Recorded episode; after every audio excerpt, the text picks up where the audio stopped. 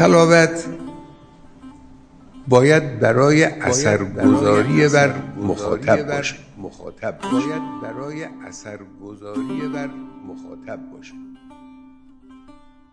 نیتتون باید این باشه که این تلاوت شما در مخاطب شما اثر مخاطب شما اثر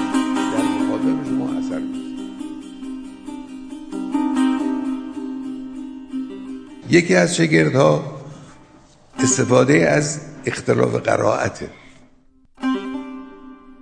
اختلاف قرائت رو بعضیا برای خودنمایی می‌خونن.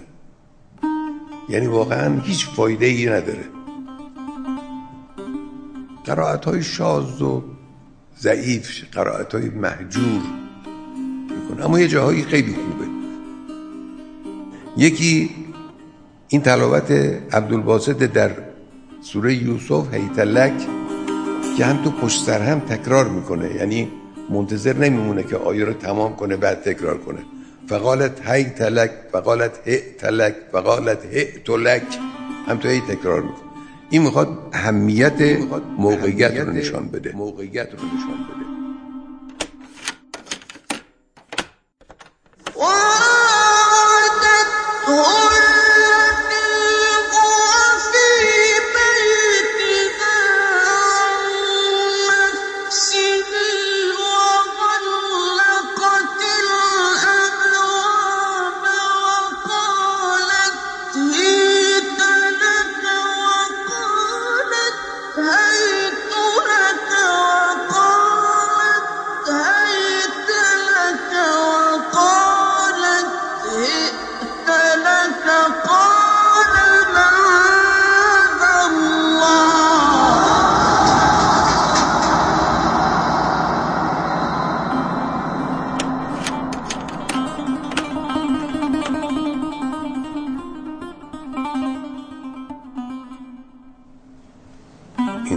اهمیت رو خودشان بده.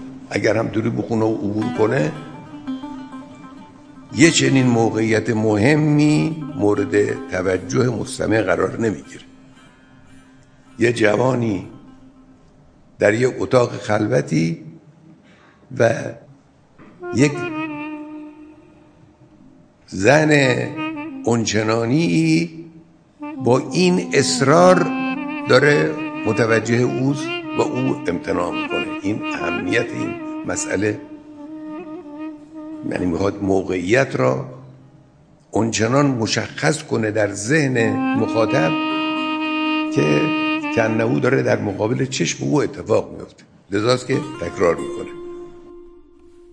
اینا رو اگر چنانچه تمرین کنن دوستان و اینجور عمل کنن اگر چنانچه اختلاف قرائتی وجود داره یه جایی مثلا این رو بیان کنن به نظر می‌رسه خیلی خوبه.